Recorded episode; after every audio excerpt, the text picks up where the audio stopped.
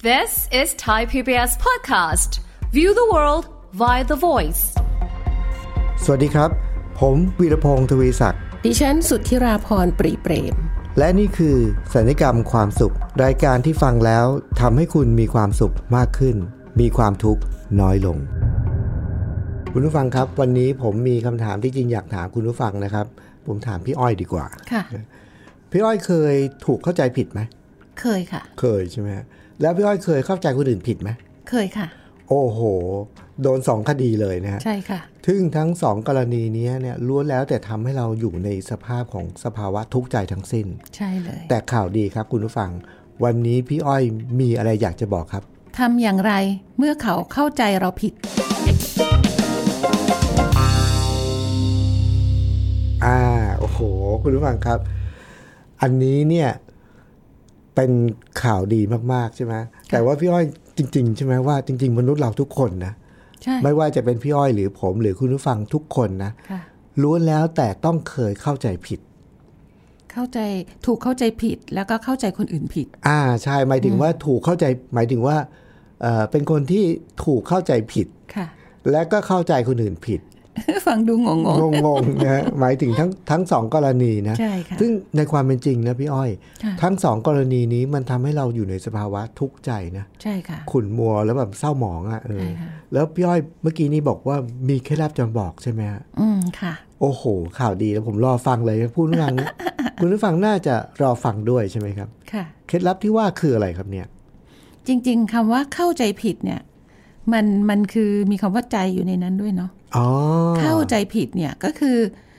ความเข้าใจ เออ ที่อยู่ในใจเนี่ย มันผิดพลาด อืม แล้วถ้ามันอยู่ในใจอ่ะ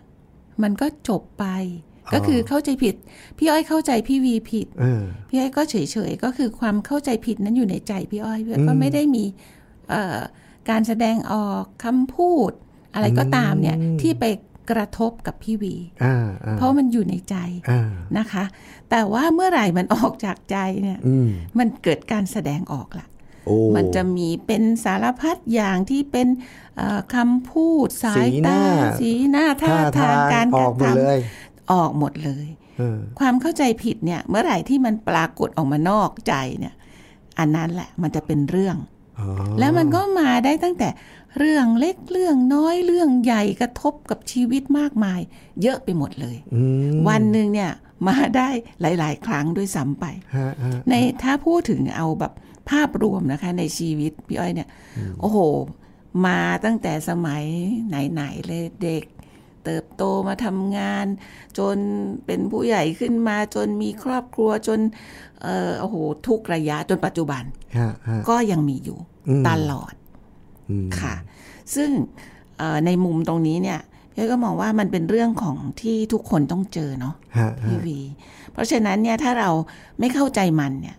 จัดการมันไม่ได้เนี่ย เราก็จะเป็นทุกข์กลับมาเราก็จะกังวลเราก็อยากจะไปชี้แจงกับคนนั้นอะ อืม เออว่าไม่ใช่เราไม่ได้เป็นอย่างที่คุณเข้าใจ ฮะ ซึ่งพี่อ้อยก็พบว่า การที่ไปพูดอธิบาย เออ ไม่เคยได้ผล เออใช่ยิ่งทำให้หนัก ยิ่งทำให้หนัก ยิ่งไปเหมือนกับต่อ แก้ ความ เขาเรียกว่าเป็น ยาว แก้ตัว อ่าใช่ค่ะ คนคนหลาย ๆ คนจะใช้คำนี้ว่า มาแก้ตัวแล้วก็ไม่เชื่อด้วย อืม อืมมันมันยิ่งหนักกว่า ไม่ได้แก้ตัว อืมอืม นะคะเขาเพราะเขาไม่เชื่ออยู่แล้วเขาคิดว่าเราผิด ครับ อ่า แต่ผิดแล้วยังจะมาแก้ตัวอีกหนักไปอีกค่ะ ครับ อืมพี่อ้อยก็เลย ไม่เคยใช้วิธีการในการที่จะไปพูดอธิบายเลย อ๋อ เออ พี่พี่วีว่าพี่อ้อยน่าจะใช้วิธีการอะไร เออใช้วิธีไม่อธิบายใช่ไหมครับ ค่ะ ไม่อธิบายค่ะ ใช้วิธี เราก็ทำตัวเหมือนกับ เหมือนกับทำตัวกับเขาเหมือนปกติ แล้วก็รอโอกาสไหม อืมสุดยอดยอดเยี่ยมมาก ฮะ ค่ะ คือคำว่ารอโอกาสของพี่วีเนี่ยน่าสนใจมาก อ่า เอ่อรอโอกาสอันเนี้ยหมายถึงว่า วันที่เราจะไปคุยกับเขาเนี่ยเอ่อเขาเนี่ยถ้าเขาไม่เปิดใจ ฮะ เพราะว่าเขาเข้าใจเราผิด อืม เขาปิดใจอยู่กับเรา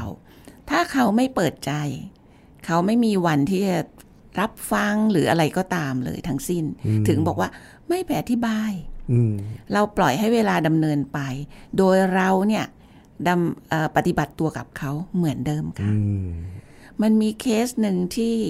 อ่าน้องคนเนี้ยเขาก็ยังไม่เข้าใจเรื่องราวเหล่านี้ เขาถูกเข้าใจผิด อืม แล้วแล้วคนที่เข้าใจผิดเขานะต่อว่าเขาบนโลกโซเชียล ฮะฮะ เขาบอกว่าเขาก็ไม่ได้แบบไปเกลียดน้องคนนี้หรอกนะ แต่เขาก็มีความรู้สึกว่ามันมันกระทบตัวเขา อืม เขาก็เลยบล็อก อืม อ่าน้องคนนั้นไป ซึ่งตรงเนี้ยพี่อ้อยก็เลยบอกว่า จริง ๆ เนี่ย ความเข้าใจผิดของน้องเขาเนี่ย มันคือแยกไว้ว่ามันคือความเข้าใจผิด แต่เราอะยังคงหวังดียังคงเหมือนเดิม เราคือเราคนเดิม เออเออเออ เพราะฉะนั้นเราจะไปทำอะไรให้มันแตกต่าง เออ จากเดิมล่ะ เออ อ่าเราก็เจอก็ทักทาย แต่มันคงไม่ใช่ว่า เจอหน้าแล้วต้องวิ่งเข้าไปหาว่า เออ เออน้องสบายดีหรือเปล่าอะไรอย่างนี้คงไม่ใช่ เออ เราก็ปกติของเรา ฮะ นะคะ ห่วงใยเขาเหมือนเดิม ดูแลเขาเหมือนเดิม พูดคุยกับเขาเหมือนเดิม อืม ประมาณนั้น จน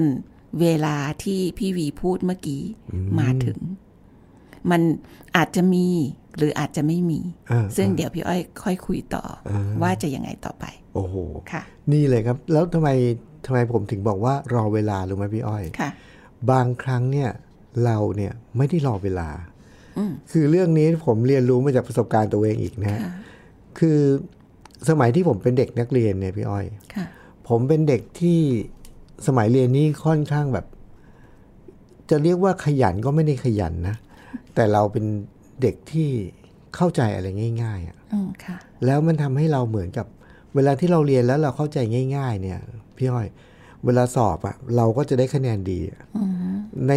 ในมุมมองของ เรียกว่าหัวดีไหมคะ ประมาณอย่างนั้นน่ะ แต่เราไม่อยากใช้คำนั้นเพราะเราไม่อยากเป็นคนฉลาดเก่ง เท่าไหร่ เราก็เฉยๆนี่แหละ ค่ะค่ะ แต่อยู่ดีๆ เราก็เข้าใจง่าย ๆอะแล้วเราก็พอเราเข้าใจง่ายๆปุ๊บมันก็จำได้ง่าย อืม ๆ แล้วเวลาสอบก็ได้คะแนนดี พี่อ้อยนี่เข้าใจยาก พี่วี เสร็จแล้ว มันก็เลยภาพลักษณ์เราต่อต่อครูอะ ค่ะ ก็เลย ดูดี เราเป็นคนเก่ง อ่าค่ะ พอพอภาพลักษณ์เราเป็นอย่างนั้นปุ๊บเราก็เลยยอมไม่ได้ อ่ ไม่อยากให้เขาไม่อยากให้เขาแบบเสียใจ ไม่อยากให้เขาผิดหวัง ค่ะ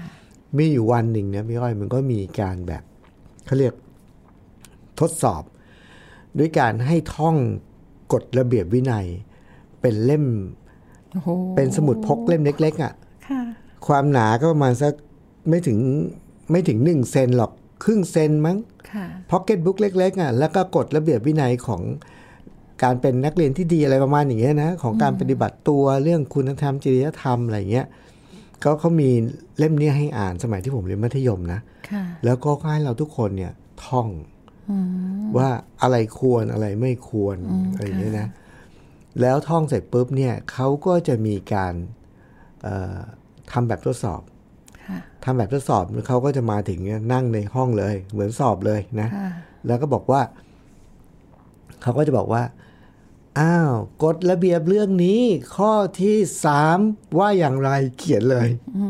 อย่างนี้เลยนะ เอา ต้อง เป็น นั่ง ตั นะ วเลขตัวเลขข้อเลย เออ แล้วเราก็ โอ้โห แบบต้องท่องให้ได้ไงเราก็ ค่ะ แล้วพอนั่นปุ๊บเนี่ย ความที่เราเรามีภาพลักษณ์ว่าเป็นเด็กเรียนเก่งอะเป็นเด็กเก่งอะไรอย่างเงี้ยนะเราก็ไม่อยากให้เสียภาพลักษณ์นี้ ค่ะ กลัวว่าจะพลาดไงต้องท่องให้ได้เป๊ะๆเพราะฉะนั้นผมเนี่ยจึงพยายามทบทวนจนวินาทีสุดท้ายวินาทีสุดท้ายหมายถึงว่าอะไร ก่อนที่เขาจะเริ่มการสอบ ผมก็ดูหมกมุ่นจดจ่ออยู่กับหนังสือเล่มเนี้ยครับพี่อ้อย อืมค่ะ ท่องท่องท่องท่องไอ้หน้าบทที่เรายังจำไม่ได้อะครับ ค่ะ ท่องท่องท่องท่องฟึบจนวินาทีสุดท้ายเขาบอกอ้าวเราจะเริ่มสอบปุ๊บจะแจกกระดาษข้อสอบปุ๊บเนี่ย ค่ะ ผมก็เอาหนังสือคู่มือเนี้ยวางไว้ในแก้หนังสืออโดยที่มันยังเปิดหน้านั้นอยู่เลย อืม เพราะเราท่องจนวินาทีสุดท้ายไงแล้วก็ปิดเกะเลย ปิดเกะ ค่ะ แล้วก็แจกกระดาษข้อสอบ ค่ะ แจกกระดาษข้อสอบแล้วก็โดยบังเอิญครับ ข้อสอบเนี่ยถามเกี่ยวกับบทนั้นข้อนั้นเลย อืม ค่ะ บทนั้นข้อนั้นเลย แล้วผมก็ โอ้โหโชคดีมากเลย เราท่องมาพอดีเลยอะไรอย่างเงี้ยนะเขียนเขียนเขียนแบบเป๊ะทุกคำอะครับพี่อ้อย โอ้โหอันนี้เห็นความ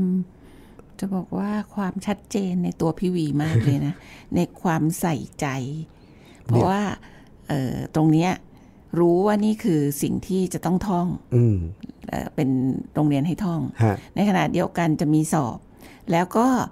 สิ่งที่อยู่เบื้องหลังก็คือ ไม่อยากเสียภาพลักษณ์ในการที่ว่าครูมองว่าเราเป็นเด็กเรียนดี อ่า เราก็เลยต้องทำจนวินาทีสุดท้าย ถ้าคนทุกคนนะทำจนวินาทีสุดท้ายด้วยวิธีคิดแบบนี้ ฮะ ยังไงมันก็ต้องดีกว่า กว่าแบบไม่แบบ ใช่ เดิมๆอ่ะ ใช่ ค่ะ แต่ว่าเหตุการณ์มันมาพลิกคดีพลิกตอนเนี้ยครับ ค่ะ เราก็เขียนเป๊ะเลยนะ ค่ะ แต่มันก็ยังแบบ ไม่ค่อยมั่นใจนิดหนึ่งนะ อ๋อ แต่ แต่ ก็ เราไม่แม่นแต่แรก มันก็แบบประมาณหนึ่งแต่ว่ามันเป็นข้อที่เราไม่ค่อยแม่นแต่แรกแต่เราก็ ค่ะ ท่องอยู่แต่ว่าก็เขียนไปนะ ค่ะ จนจบปุ๊บ เก็บกระดาษข้อสอบ อืม เก็บกระดาษข้อสอบปุ๊บ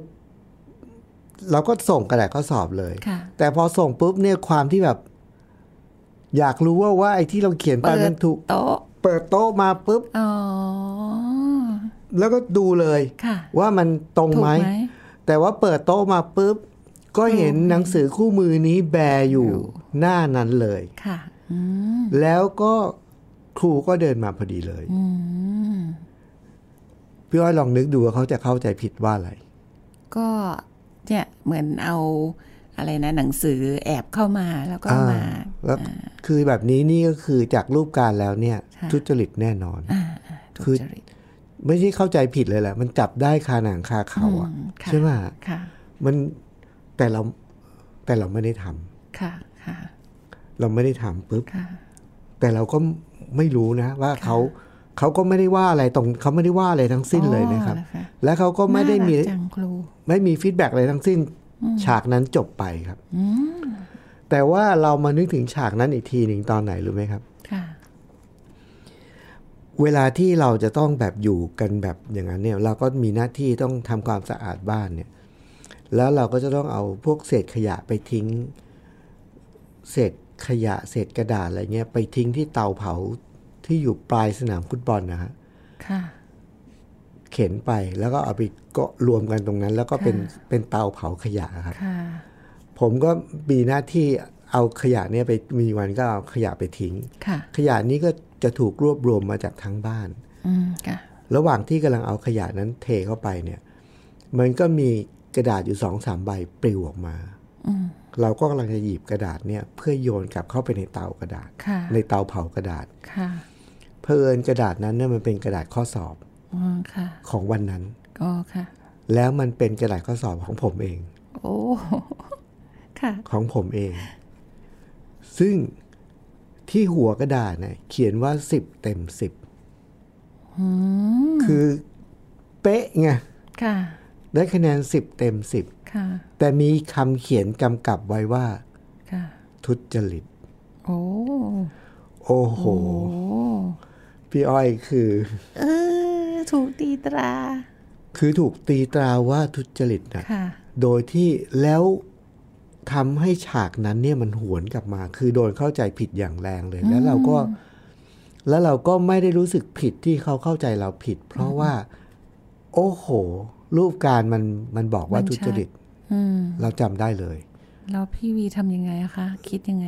ก็วินาทีนั้นก็เสียใจนะ อืม ที่ถูกตีตราว่าทุจริตเนี่ย ค่ะ แต่ว่าผมก็ไม่ได้ไปอธิบายอะไร ค่ะ ผมรอ อ่า ค่ะ รอเวลาผ่านไปประมาณ 3-4 ปี เออ นี่ แต่แต่ความโชคดีของผมนิดนึงตรงที่ว่าสมัยที่เรียนมัธยมเนี่ย ผมอยู่กับบัตรหลวงชาวอิตาเลียนนะ อืม ชาวยุโรปก็จะมีนิสัยอยู่อย่างหนึ่งก็คือ จะเรียกว่าเป็นวัฒนธรรมหรือเปล่า เวลาที่เขาเห็นว่าอะไรผิดอะไรถูกเนี่ยเขาจะพูดตรงๆนะ อืม แต่ว่าเขาจะเขาจะไม่เก็บเอามา เขาจะไม่เก็บเอามา คือพูดแล้วจบไป เอ่อเหมือนกับที่พี่อ้อยบอกอะ่ะ ค่ะ เขาอยู่ในใจแล้วมันก็หายไป ค่ะ มันไม่แสดงออกมาทางอากับกิริยา อ๋อ ไม่ออกมาทาง คือเขาเห็นตรงนั้นแล้วเขาก็ตรีตราว่าเนี่ยทุจ ทุ ริต จริตแล้วจบ แต่เขาก็ไม่ได้เอาสิ่งเนี้ยมามาแปะที่หน้าเราตลอดเวลา อืม ค่ะ พูดง่ายๆว่ามันเกิดขึ้น ตั้งอยู่แล้วดับ ไป แล้วก็หายไปจากใจเขา อ่าค่ะ และเขาก็ลืมไปแล้ว ค่ะ เออเขาลืมไปแล้ว ค่ะ สิ่งนั้นก็เลยไม่มีผล อืม แต่คนที่แบกมาจนถึง4ี่ห้าปีคือ คือเรา คือเราเอง ค่ะ แบกด้วยความทุกข์ว่าเขาเข้าใจเราผิด แล้วเรารู้สึกว่าแบกมาจนกระทั่ง แล้วทำไมถึงรอถึงสามสี่ปี เออ นานจังค่ะ รอจนกระทั่ง เราจบมัธยมปลายแล้วอะครับ อืม เหตุการณ์นี้ตอนมัธยมต้นนะฮะ โอ้ รอ ค่ะ จนจบมัธยมปลาย แล้ววันที่เราจะจบมัธยมปลายเนี่ย ก็จะต้องล่ำลาจากกันก็จะมีการพูดคุยแบบ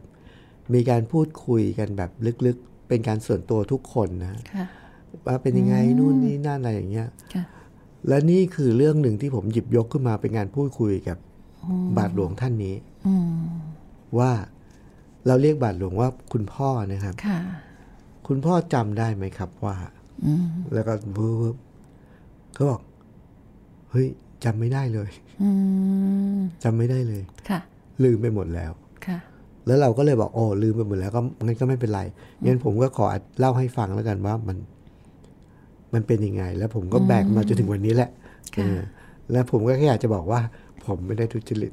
อ๋อค่ะอือฮึ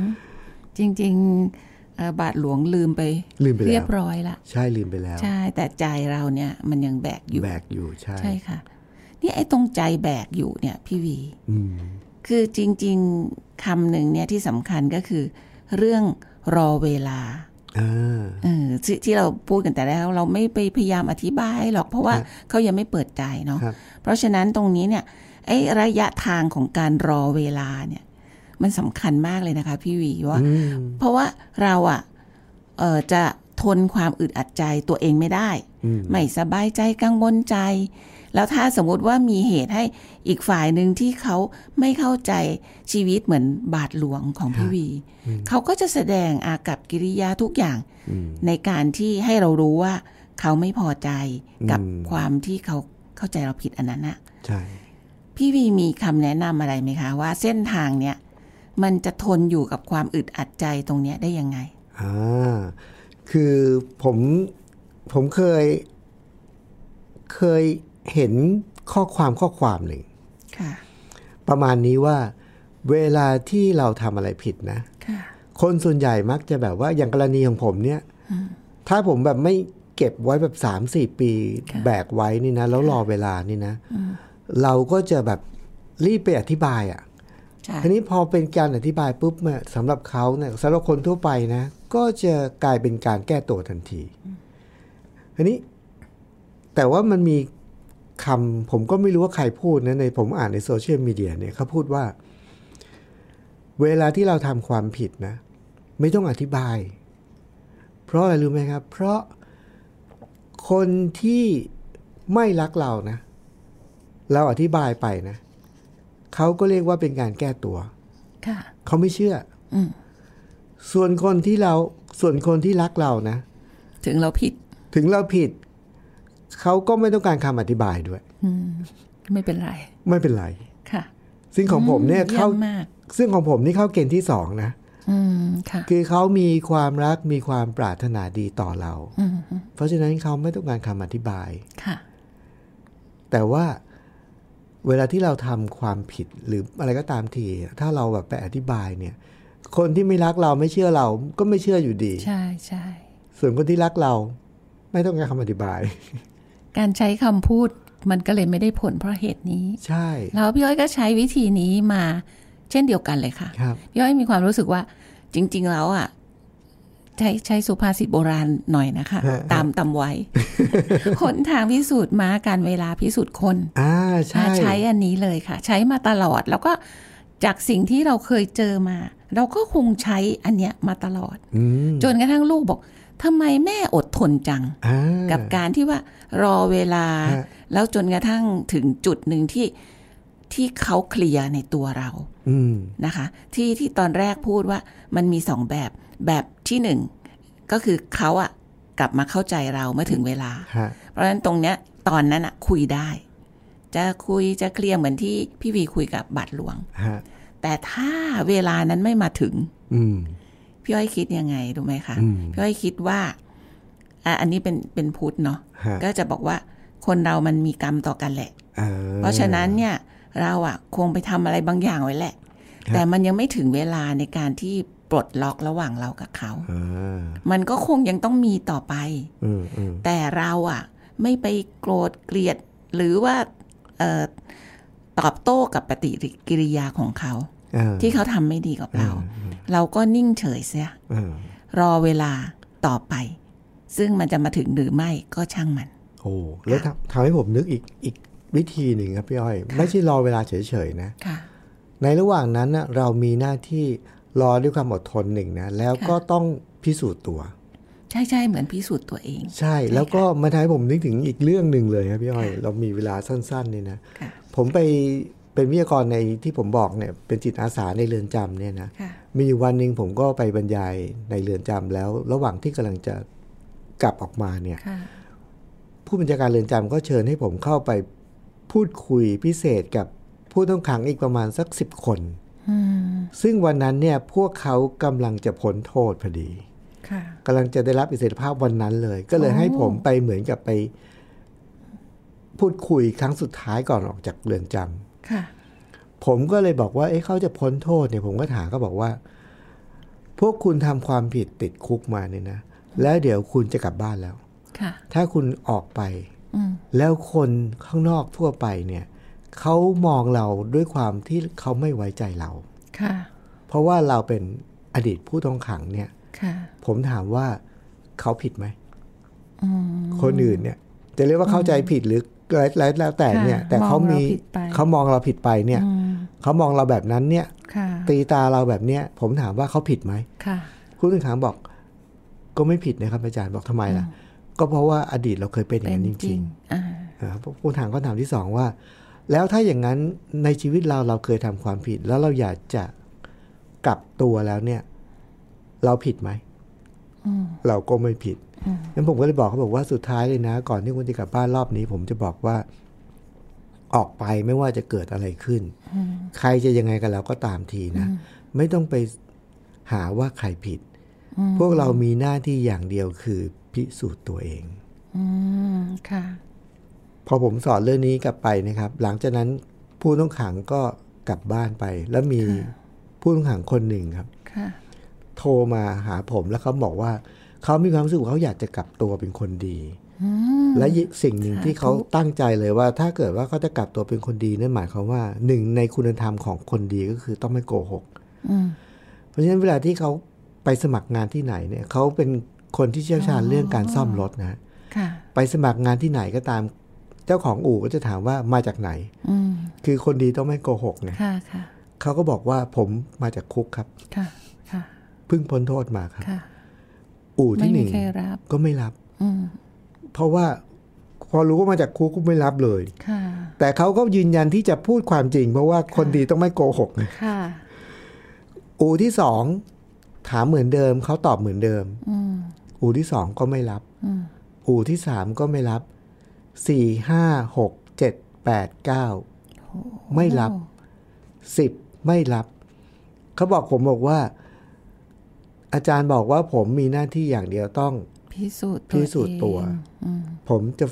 ผมจะสมัครอย่างนี้ไปเรื่อย อืม ๆ โชคดีอู่ที่สิบเอ็ดรับอะ อืม แล้วผมถามว่าแล้วทำไมเขาถึงรับอ่ะเขาบอกว่าที่รับเพราะว่าคุณซื่อสัตย์ อืม และหลังจากนั้นเขาก็โทรมาแล้วโทรมาเล่าให้ฟัง ค่ะ ผ่านไปอีกสองสามเดือนนะครับเขาบอกว่าอาจารย์ครับ ตอนนี้ผมเป็นลูกน้องคนสนิทของเท่าแก่แล้วครับ อืม ดีใจด้วยเลย อันเนี้ยก็คือเขาก็ใช้เวลาในการพิสูจน์ตัว ค่ะ ซึ่งเรื่องแบบนี้มันต้องใช้เวลานะครับพี่อ้อย ใช่ มันแล้วแต่มันคุ้มค่ามาก ใช่ค กั รั บบ ผลที่ได้รับ ใช่ครับ ค่ะ เพราะฉะนั้นก็คุณผู้ฟังครับ รายการสัญญกรรมความสุข เราก็มีเรื่องมาเล่าเยอะแยะนะครับ จากประสบการณ์ของเราสองคนนะครับ ผมแล้วก็พี่อ้อยนะครับ ค่ะ เพื่อที่จะแบ่งปันแง่คิดมุมมองในเรื่องราวต่างๆ ที่เรานำมาแบ่งปัน ก็โดยคาดหวังว่า เรื่องราวเหล่านี้นี่จะส่งมอบ แง่คิดมุมมองให้เราแต่ละคนมีชีวิตที่มีความสุข มาก มาก ขึ้น ขึ้น แล้วก็มีความทุกข์น้อยลง ค่ะ เพราะฉะนั้นแต่เรื่องนี้ อ่า อย่าคาดหวัง อย่าคาดหวั เรื่อง งนี้คือเรื่องว่า